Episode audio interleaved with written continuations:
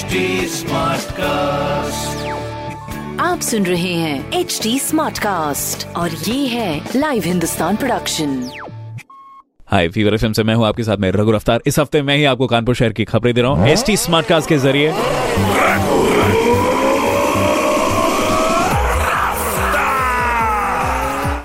पहली खबर। कानपुर में छह महीने के अंदर विकसित होने लगेगा डिफेंस कॉरिडोर। जब लाभ मिल रहा है तो उठाइएगा बेहतरीन तरीके से, ठीक है? दूसरी खबर, चिड़ियाघर का अनुभूति केंद्र दर्शकों के लिए खोला जा चुका है, जिसमें जू के सभी जानवरों की सारी जानकारी है। देखी जाकर, रफ्तार पकड़िए। तीसरी खबर, वायु प्रदूषण से बचने के लिए लगातार लगाए जा रहे हैं प्लांट्स और रोज फवारे भी चलाए जा रहे हैं। तो आप प्लीज़ जो अपना योगदान है वो ज़रूर दें। ये खबरें मैंने पढ़ी हिंदुस्तान अखबार से। आप भी पढ़िए क्षेत्र का नंबर वन अखबार हिंदुस्तान। और कोई सवाल हो तो ज़रूर पूछेगा on Facebook Instagram and Twitter हमारे हैंडल हैं एच टी और ऐसी पॉडकास्ट सुनने के लिए लॉग ऑन कीजिए www.htsmartcast.com आप सुन रहे हैं एच टी स्मार्ट कास्ट और ये था live Hindustan production HD Smartcast.